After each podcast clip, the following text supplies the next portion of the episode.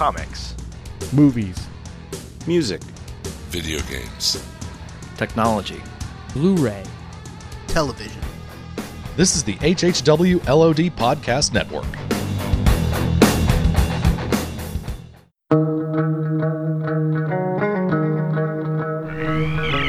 The moon with the rebel base will be in range in 30 minutes. 30 minutes. Every time Catherine revved up the microwave, I'd piss my pants and forget who I was for a half hour or so. It's 30 minutes away. I'll be there in 10. I'll be there in 10. Is this a five minute argument or a full half hour? You have 30 minutes to move your car. Your car. You have 30 minutes to move your cube. Your cube. You are listening to a half hour wasted. Escaping the cold hand of death for one more day.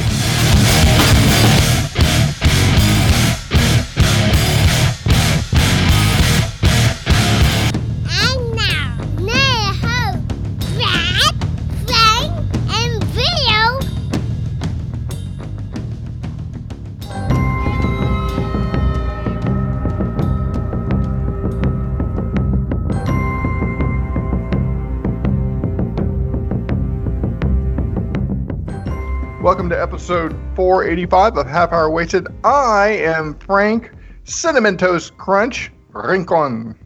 I'm Brad Sugar Smacks Milo. I am uh, Bill Crunchberries McGonnell. Ah, cereal. We all love eating it. Delicious cereal. I don't That's remember all, the, you, that's all I gotta say is that we all love eating it. I don't remember the last time I actually ate any cereal. Really? I eat uh, I eat old man sugar uh, cereal. Sorry, I eat um, bran flakes Well, like an old man. Bill, in an effort to blast. in an effort to cut down on carbs, I stopped eating cereal in the morning. Now it's official. I gained eight pounds during my 45 day quarantine. Okay. Absolutely, Good for you. one hundred percent serious. Um, my last day, uh, my day one of quarantine, I stepped on the scale. Day forty-five, I stepped on the scale. I went back to work on day forty-six. By the way, been back to work for one week. Um, but I, I was eight pounds heavier. So I'm sure you'll walk that off in no time. yeah, really. So, Brad, tell us about tell us how's work how's being back at work. Well, it's strange. Uh, I work at the I'm the AV guy at the Hearst Conference Center, which means I set up and run AV for events. Well, there are no events happening, so um, luckily I was able to stay gone for a long time and continue to get paid. I'm very thankful for that, and I acknowledge my quote unquote fortune. Uh, there are no events scheduled. It's possible we may have a wedding uh, rehearsal this coming weekend because the state of Texas has opened up for certain things at reduced capacities, and a wedding rehearsal falls into that category. So it's very possible um, that that may happen. There are only about five of us in the building right now. A lot of us are still working from home. I've moved out of my office that I share with my office mate Tony and moved into meeting room five, and so I've got my own nice spacious office, which is um kind of strange, but. Um, Did you put your It's desk beautiful. on the far end of where the entrance was? So when you walk in, you have to like walk 20 yards to get to your desk. like and if uh, someone knocks on your door, then you have to get up and walk 20 yards over to open the door. it re- that reminds me of that scene in Just set up a little closer to the door, maybe. that, that reminds me of that scene in Christmas Vacation where Chevy Chase walks in with a Christmas present for his boss, and he's at that he's at the very end of that twenty foot long table. It's like, Yeah. what is that? Anyways, uh, no, I set up directly in the center of um, of the meeting That's room. even better. Yeah, just me and my table. It's Um, very symmetrical of you. Before we get started, I just wanted to let you know that I have possibly made a huge mistake. Um, I'm gonna boy. I'm gonna hold something up to the camera for you guys, and then I'll tell you tell the uh, listeners about it. I have started uh, probably doing this. Oh my god! Wow. So in my hand, I am holding the Dungeons and Dragons starter set and the player's handbook. I've when I was a a young lad, I played briefly next door with, with my neighbor who was a couple years older than me. My favorite part at the time was making maps on graph paper, you know? And then I just never got back into it. You know, I've done my share of making fun of people who, um, you know, played it. And just like all of us, we always kind of end up doing things that we never thought we'd do. And Allison had been telling me Like of. soap. Huh? Yeah, like using soap and deodorant. Okay. Uh, Allison had been telling me a while back about how she was playing a little bit with some of her friends in high school. And honest, if I had been honest with myself, every time I made fun of somebody for playing Dungeons and Dragons, it probably was because I was a little bit jealous and a lot interested in learning how to play the game. So, I in quarantine I bought this stuff and I'm just learning. It's a lot more complicated to get started than I anticipated because I went in with zero knowledge. Anyway, the starter set has a basic rule book, it has a small set of dice, and it has a small adventure that you can run and five pre-generated characters. So you can just Oh, yeah. kind of get right into playing the game, understanding the mechanics of the game and with a pre-generated character. So my Hey, kids uh, my kids and uh, I are getting uh, excited about starting this. Now, Let's go making um, uh, making dungeons on graph paper. Ooh, Check that out. Did oh, you? Bill's holding up one of his maps. Very nice. Cool. There's one. Here's uh, here's another. Wow, look at you. Very nice. Dungeons on graph paper, boys. Uh, Mhm. Sixth grade for me. Wow. Um, You held on I, to that uh, the whole time. I've So- held on to it the whole stinking time. I've still got my uh, my original, uh, uh, completely Monty Haul uh, uh, D D and D character. Uh, played with them. We started in um, we started in the sixth grade, uh, Hmm. which would be oh my god, uh, 1978. I think we were about a year. I, I remember in the fifth grade. Um, older brothers of friends uh, starting to talk about D and D. I was like, "Oh, what, what, what's this? Uh, you know, uh, feed this into my veins, man." Yeah. And uh, yeah, the the next year they're like, "Nah, man, you're too young to play with us." And so uh, the the next year we started uh, playing with ourselves. But yeah, Mike, And, uh, I'm looking forward to uh, learning yeah. to learning and and um, you know, I understand that.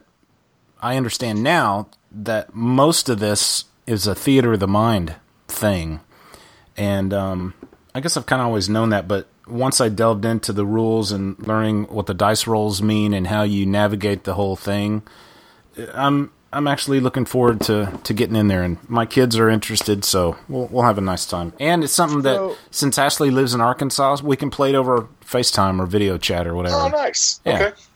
So, uh, Brad, everything you, you said about you know uh, making fun of people but secretly interested that has always been my uh, uh, uh, my feeling too. I always felt like I would be the type of person that if I started Dungeons and Dragons, I would get in a deep, and um, so much so that you know I would I would do a neck beard and start wearing a fedora and call Yeah. everyone mama lady and stuff. But funny story, a couple years ago uh, I met a uh, uh, someone that that uh, was a client of ours, and so we're talking. Very elegant, very put together woman, just just and and and uh, you know. Uh, not the type of woman you would think would play D and D, but it came up. She goes, "Yeah, I play it all the time. I have a, a, a I have a clan that I've been playing with for like ten years. Wow. If you were to see this woman, you would never think that uh, uh, that she plays. Anyway, uh, so I told her, it's like, look, I've always kind of wanted to play. Can I join your clan? Can I sit in? And she goes, well, we're pretty tight knit. Let me let me talk to them and see what they say.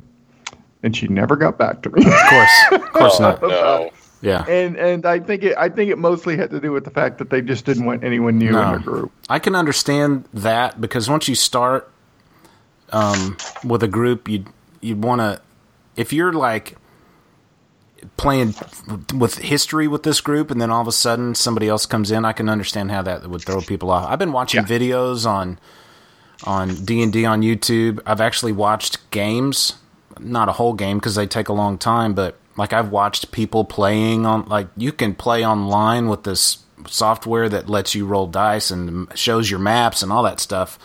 To me, I want to keep it simple and just kind of get in on the ground floor and learn. But I'm kind of excited about it. How are you, how are you supposed to cheat if you've got a computer doing it for you? I don't know, man. Hey, there Uh, is a uh, there is a podcast I can recommend which I listen to uh, about D and D that I love. It's called The Adventure Zone, and it starts off with uh, a couple of guys. Uh, there's four four or five guys in the group. Two of the guys know how to play D and D. Everyone else does not. They create and as the story goes on, uh, starts to fictionalize and dramatize their uh, their adventures. Guys, it is so good. It's Mm-hmm. What's called the the? Adventure Zone. It's called the Adventure Zone. Of course, it starts off a little rough because they're just getting their feet wet. But uh, but like by episode three or four or five, man, it is a home run. It's by the McElroy brothers. They uh, they produce such wonderful podcasts as my brother, my brother and me, which is a very funny and blue podcast. Uh, it's an advice show, and uh, and one which I know is going to sound totally out of left field called Rose Buddies, which is one of the brothers and his wife talking about The Bachelor. Now, I don't watch The Bachelor. I don't know anything about The Bachelor, but this guy and his wife have such great chemistry that they make the show fun. And uh, I've been listening to 30 episodes of that uh, of that podcast. I just found it online, so I'll I'll leave it up on a screen so I can remember what Yeah, it's give it- give it a and- shot. Yeah. Um. Okay, Let's get so down to business. yeah, we are going to talk about the Mandalorian TV show on um, Disney Plus. Frank finally saw it. We've been talking about doing this, and um, overall, uh, like it or, or or not, Frank. What was your general feeling? Loved it. Thought Yeah. it was refreshing. It is a great take on the Star Wars universe. Uh, going into it, I knew a lot of the plot points. So, plot wise, I wasn't really surprised. Character wise, though, loved it. French kiss uh, or Italian cook kiss. Uh, so and, good. And visually, Frank, I think most of these episodes look like a mini movie in in in their own. Yes, agreed. Yeah. Bill, you liked it as well. Oh, it, yes, it, it was. Uh, yeah, four four and a half reverse flashes, maybe five. Um, it was.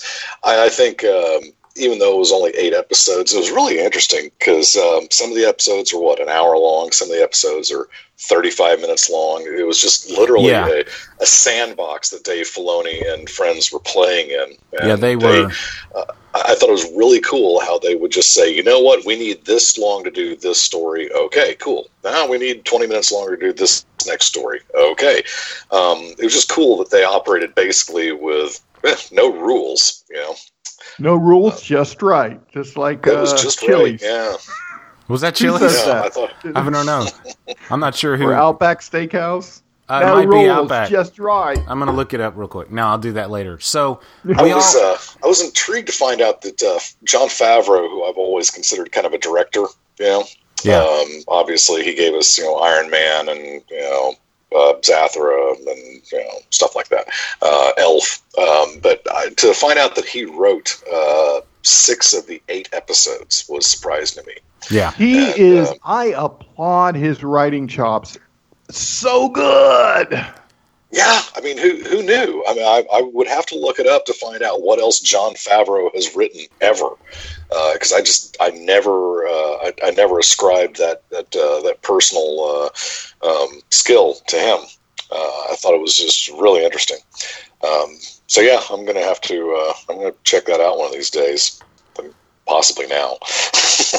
Um, but uh, we know who Jon Favreau is. Some people might not know who Dave Filoni is. Dave Filoni um was the guy who, along with George Lucas, started and created the Clone Wars animated series. Not the. Um, I I honestly don't know if he was um, involved in that first com- cartoon animation series, but the uh, computer animated series that just ended with a season seven that had come back over after several years of being away. He was involved along with, excuse me, along with uh, Jon Favreau and uh, Kathleen Kennedy and a gentleman named Colin Wilson. They were all EPs on on the show. So Um, like you said, this was. I'm pretty sure this was uh, uh, Jon Favreau's, you know, brainchild. He he pitched this idea. Um, so let's just get right into it, and we'll talk about these episodes. We may do all eight in one episode of Half Hour Wasted. Maybe we'll do four and then four. Who knows? Well, It just depends on how long we, we talk about these. So I started to clock late, but we're we got 17 minutes. Let's see what happens Yeah.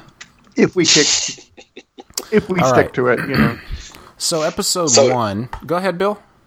I was just going to say that uh, looks like Filoni came in possibly at the very, very end of the original Clone Wars series, but of course, uh, The- uh, the Rebels and cartoon Resistance was animated? pretty much his baby. Correct. Yes. Yeah. Okay. There was some great Um, stuff in that, by the way. And I've, Yeah. I've been watching I've been watching Rebels recently too, and and it's it's a it's a fun cartoon, uh, but it, it's a little too uh, serialized or or you know good guys bad guys. There's not a lot of gray in the middle. It's fun, but I watched. I watched all of it. We got to see Yeah. uh, Grand Admiral Thrawn be brought into canon in that show, Yeah. which was great.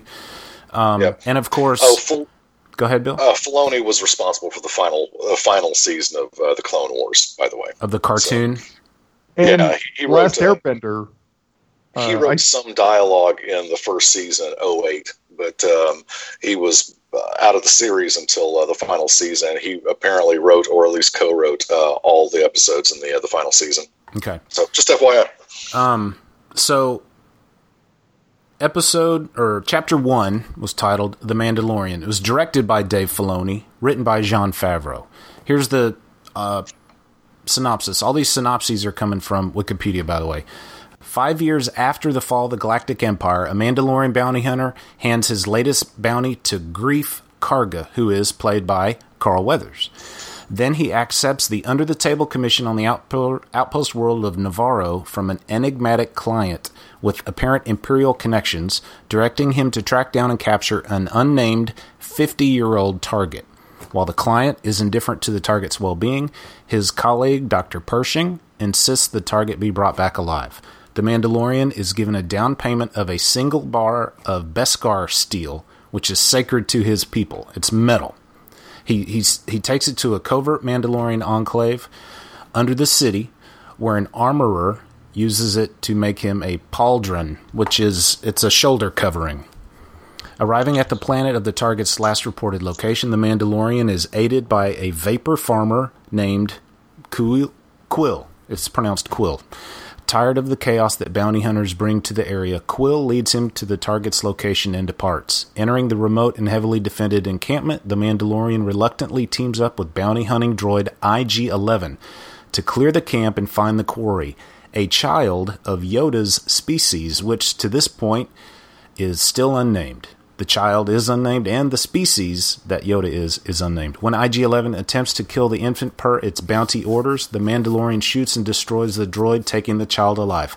Now, when I saw this first episode, I must have rewatched it at least two more times immediately. it was refreshing, it was goosebump inducing, and I thought, one of my first thoughts was, Is that Nick Nolte?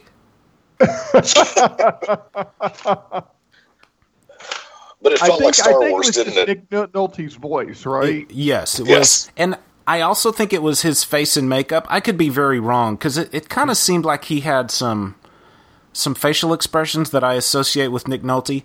I don't know that for a fact. Maybe I'm just projecting, but yes, it was Nick Nolte's voice. And by the way, And what?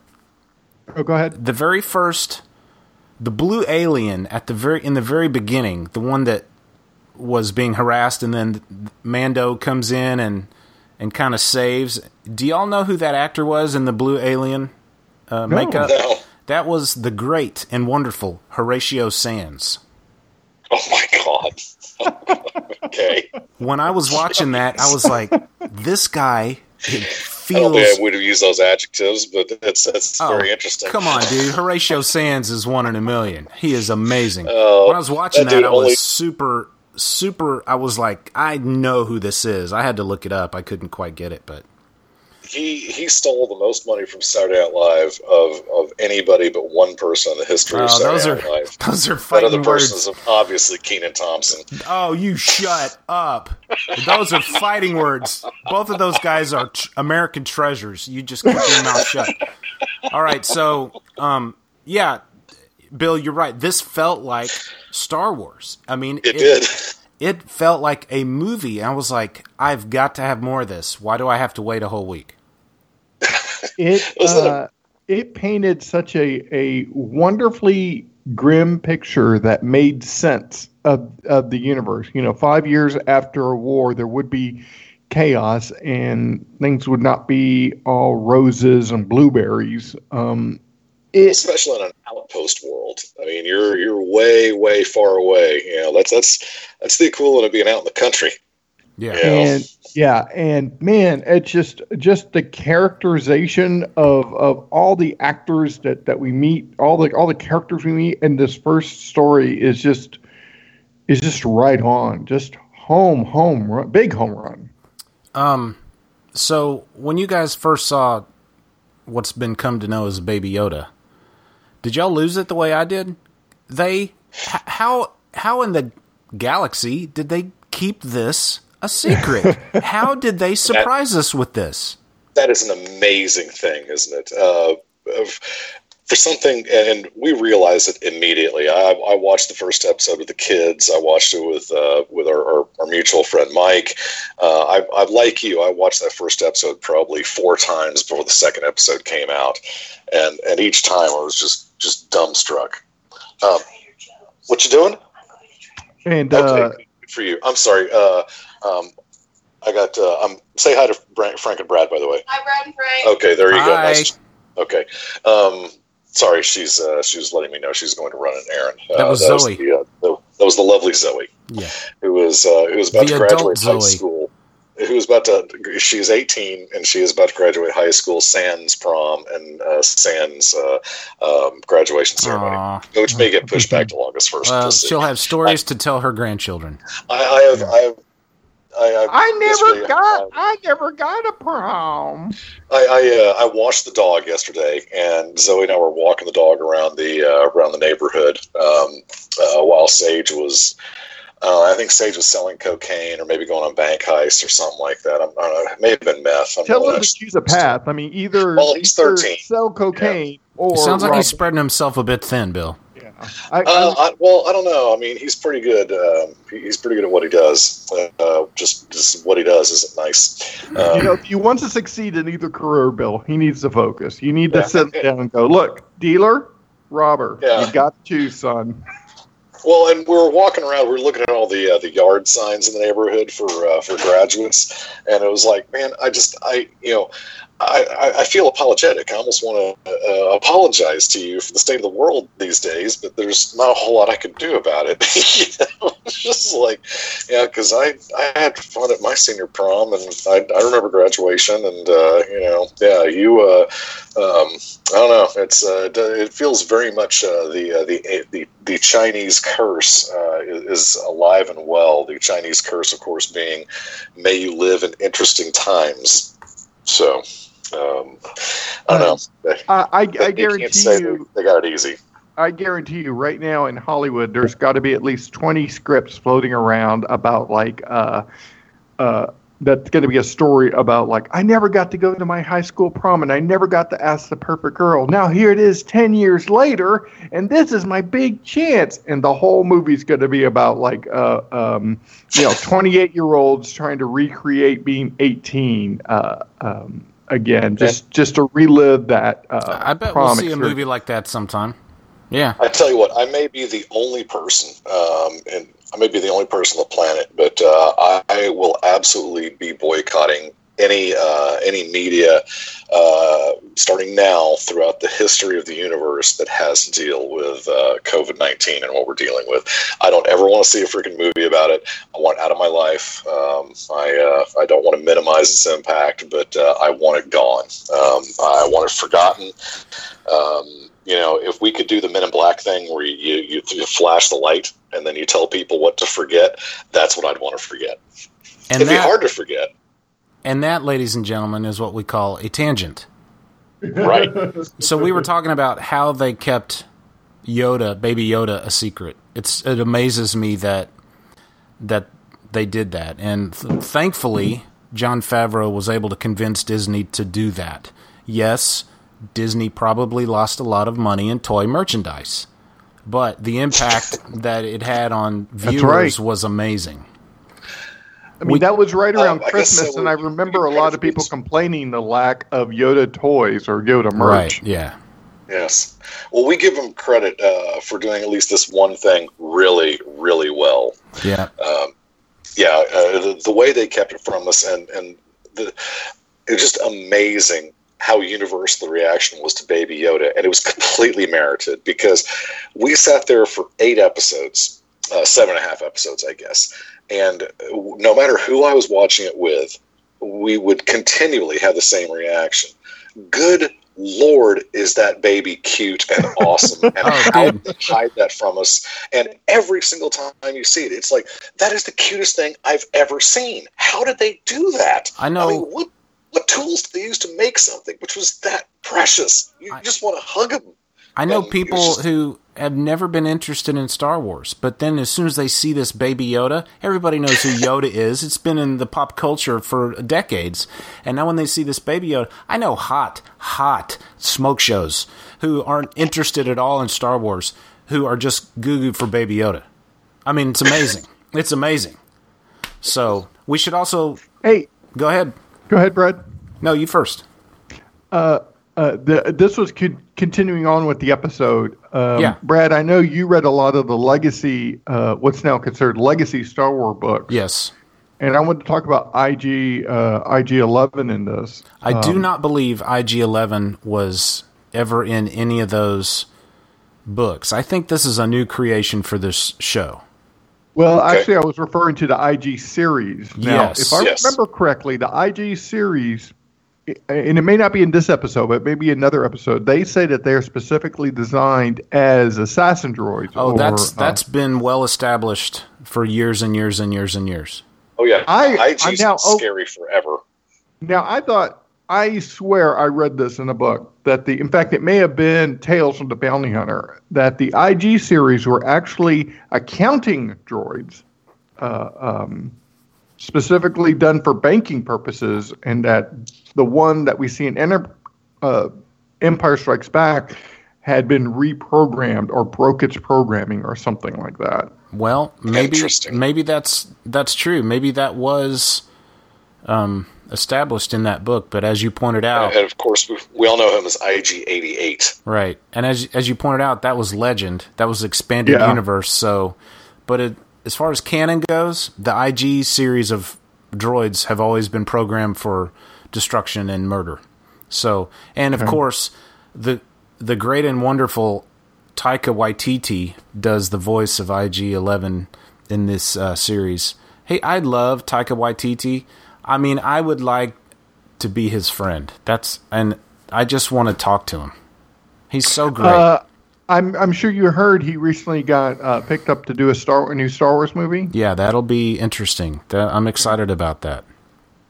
So Very you know there'll be about that. some some humor and quirkiness, which we're not typically used to in our Star Wars stuff. But this um this uh, uh series, you know, had some of that in it, and uh, I think didn't Taika Waititi direct one of these episodes? Yeah, let's look down the list. Let's see. Um, no, uh, he dir- directed only the final episode. Okay, well maybe that's what I I'm don't know why I started that with no because the answer was yes. Maybe that's what I'm thinking of. Um, yeah, he did direct the last one. So I love Taika Waititi. This uh, robot is this great. This I-11 is uh, wonderful. Um, and of course, we should mention Werner Herzog, the um, the uh, Werner Herzog. the German film director and screenwriter. I don't know much about this guy, but uh, uh, his He character is, was uh, great. yeah, he Bounty always hunted comes is a complicated profession. I think uh, I think his character was was really interesting. Uh, he is actually uh, a semi-regular on The Simpsons. Oh yeah. and uh, yeah, because of his voice. I mean, he just has such a great voice, and uh, and uh, usually first year uh, film class, you always have to watch like uh, he did a movie called uh, uh, Fitzcarraldo, and uh, that's like kind of required review viewing. Um, it he directed it, and it's about moving a, a ship over the mountains in um, in in the Amazon. So, why do you guys think the Mando? We won't call him his name until we actually learn it. So that'll be episode seven. Why do you think the Mandalorian had a change of heart as far as the bounty hunter creed, the guild's creed? With you do a job, you don't get involved. I mean, was it because he was remembering his time as a child when he was rescued? You think that's all it was? That's where that's where I lean towards, and we don't learn that till later. But Right. Yeah, that, that that was unexplored. Certainly at the top, I I always uh, uh, decided I decided for myself that uh, it was it was a bounty hunter who was not without heart, and um, uh, he was more than willing to take out an adult or a gang. But okay, now all of a sudden this comes to a, a, a being that appears to be truly innocent and uh, he's not willing to sell the last few shards of his soul.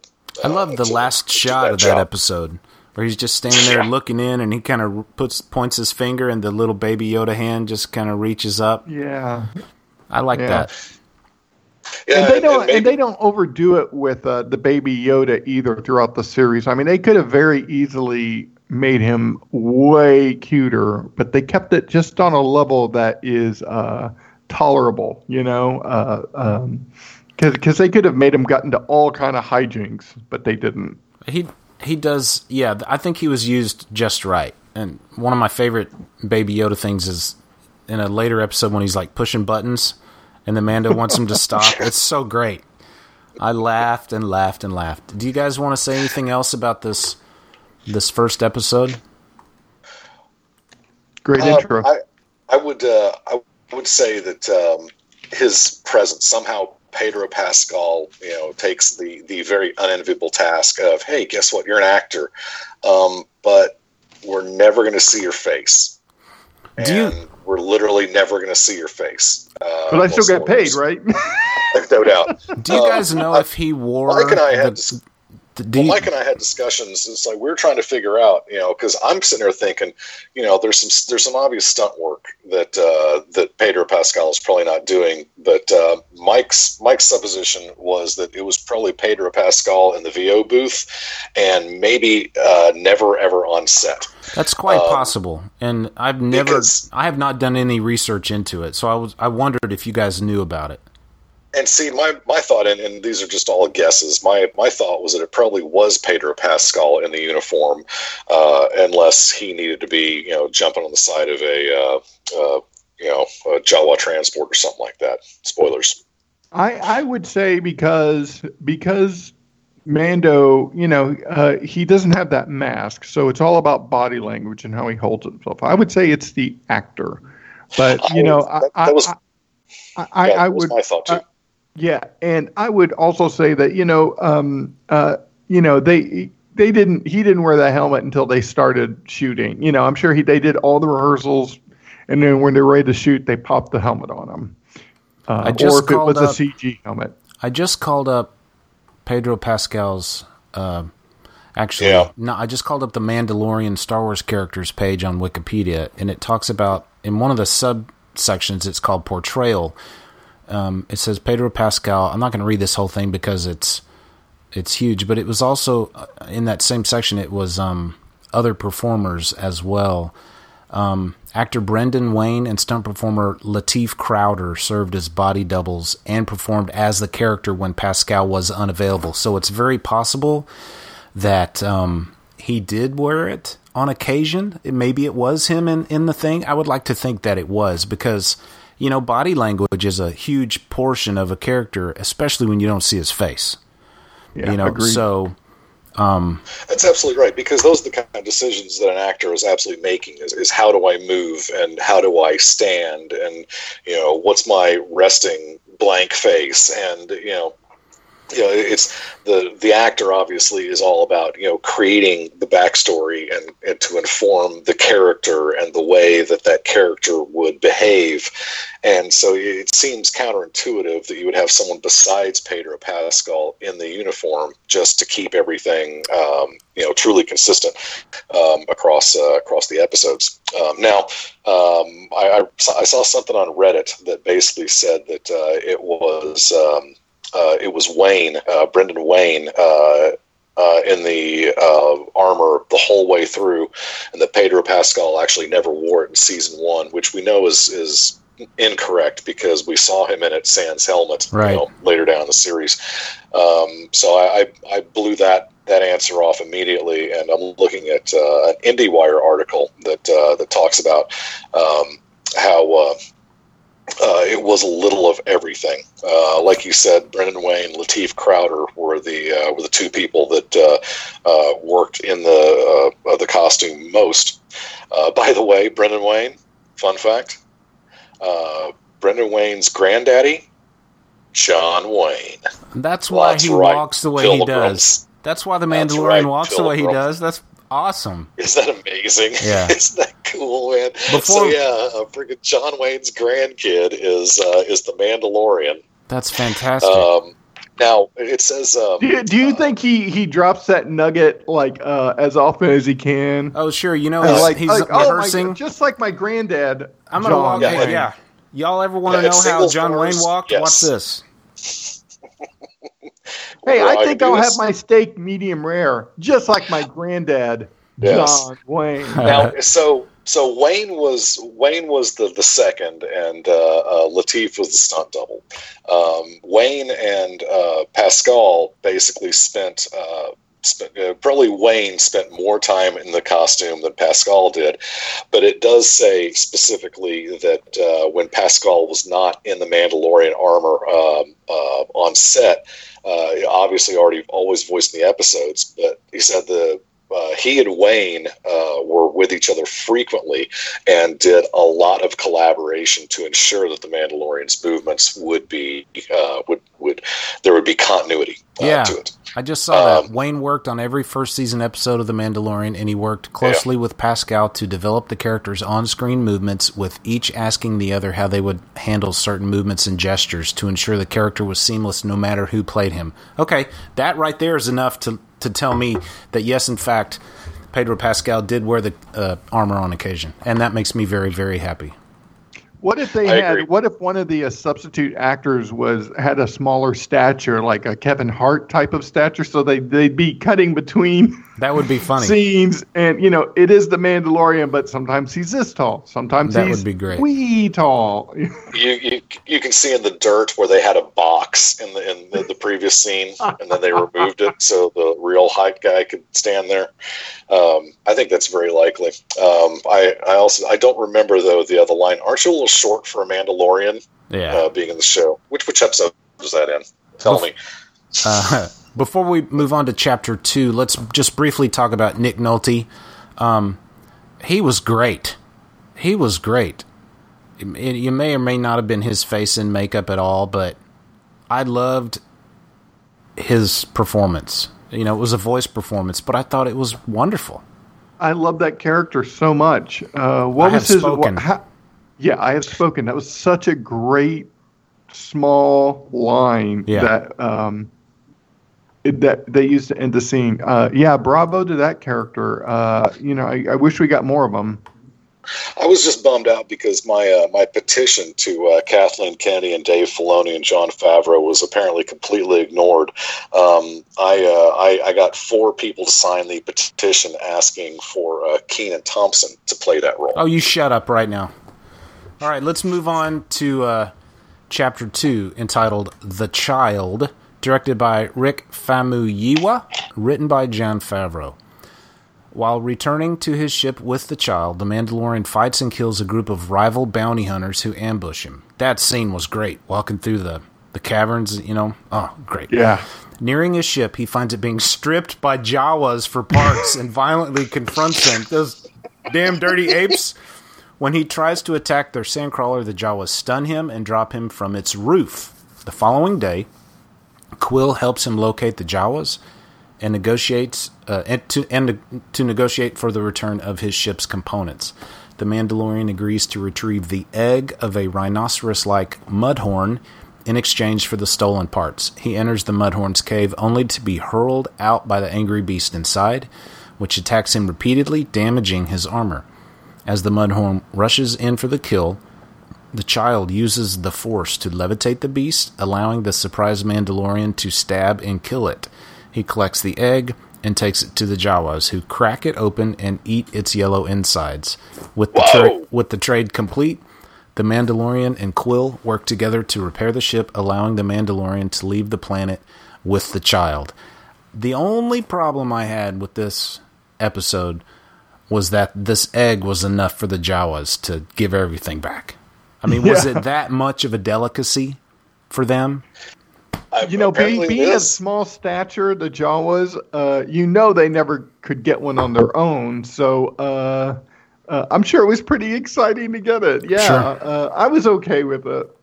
Man, I could spend an entire podcast talking about this one episode. I, I thought it was uh, uh, borderline brilliant to make the the payment the Jawa was demanded. Basically, uh, you know, we need an omelet. Yeah.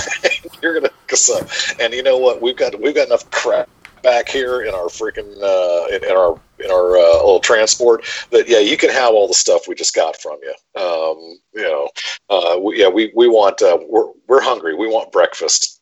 So either I- go through a McDonald's drive-through or go find us this uh, this delicious egg. This this episode was so much fun uh, without like being uh, uh, like it, like it was funny, but not ha ha funny. It was just a joy to watch because so much happened in it. Yeah.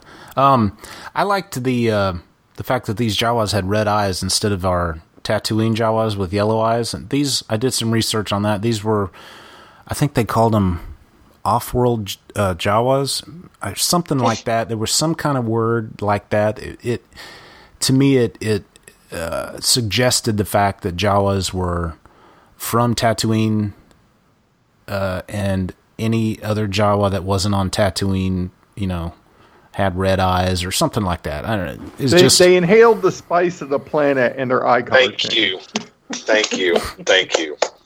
Um, and then the big thing in this episode is, of course, when the child uses the Force. Okay, he's got it. He's a Yoda. He's definitely a Yoda. You know, that was pretty amazing. And then, of course, he gets tuckered out like any like any fifty year old toddler. He gets he gets uh he gets Poor tuckered out when he uses yeah yeah. I know. Which is Um, which is how we describe you, Brad, a fifty-year-old toddler. Well, you know what? that is, I'll, I will own that description. I will own that description. I knew you'd like that. I'd be the first to admit that that's accurate. Yeah, Brad, I, I'm I'm with you, buddy. I, I feel like Peter Pan most of the time myself. Yeah. Um, Um, this this friggin' episode has uh, has has a scene in it that absolutely left me just stunned. I mean, just speechless, uh, which is not usual. Um, the scene where he tries or he realizes that his ship's been taken apart. He realizes the Jawas have done it. He goes to the Jawas to get his dang stuff back. And the scene with him uh, trying to mount slash infiltrate slash exfiltrate the um, uh, the Jawa uh, uh, the Jawa transport is probably thank you the Sandcrawler. Good lord, it's early. Um, is probably the coolest scene I've seen in any Star Wars in I don't know thirty years maybe. I just I. I just I don't know why this one scene caught me so hard. I, know why. It's because uh, this in the first episode you get the sense that holy cow, these guys are really subverting expectations. You know, um, they're taking what you think is going to happen and you know you may get the broad brushstrokes uh, the way the way you expect it to happen, but it's not. But the details, the the, the road to get there, uh, the road to get there will will not be normal. And so you get this little feeling in the first episode that man, this may be something really different. You know, this may not be color by numbers. Um, and when we get to the scene where he's trying to get on the sand crawler, and just the the way that scene plays out, I, I was literally standing up in the living room, just just wondering exactly what was real anymore. Um, just fantastic. Um, uh, the I, I got a know, little because he sense gets of uh, of uh, I think it's it's Indiana Jones, uh, Raiders of the Lost Ark, when Indy's stuck on the tur- turret of that tank, and they start to skirt it. Uh, that reminded me of that scene. I don't know if they were trying to play homage or if they were just similar, but that's such a wonderful scene. It that scene also reminded me of Monty Python and the Holy Grail when King Arthur and the knights were trying to get in the castle and they all the the French knights at the top started throwing stuff at him from the top. That's what that reminded me of. Run away! But that you're right, Bill. I That just- this whole scene was just it was fun. It was great. Well, and you expect the hero to win. You expect the hero to find a way. I mean, that's that's been you know that's been popular culture and storytelling for you know thousands of years. And to see this guy run up against something like this, that's not you know this isn't a Death Star. You know, this isn't Starkiller Base. He's trying. This is a freaking sand crawler, and the the outcome of the scene where he is on his back and soundly defeated was just stunning. It's like you don't do that in Disney. Mm-hmm. You don't do that in Star Wars. You don't do that, and and it happened. They did that, and it was freaking amazing.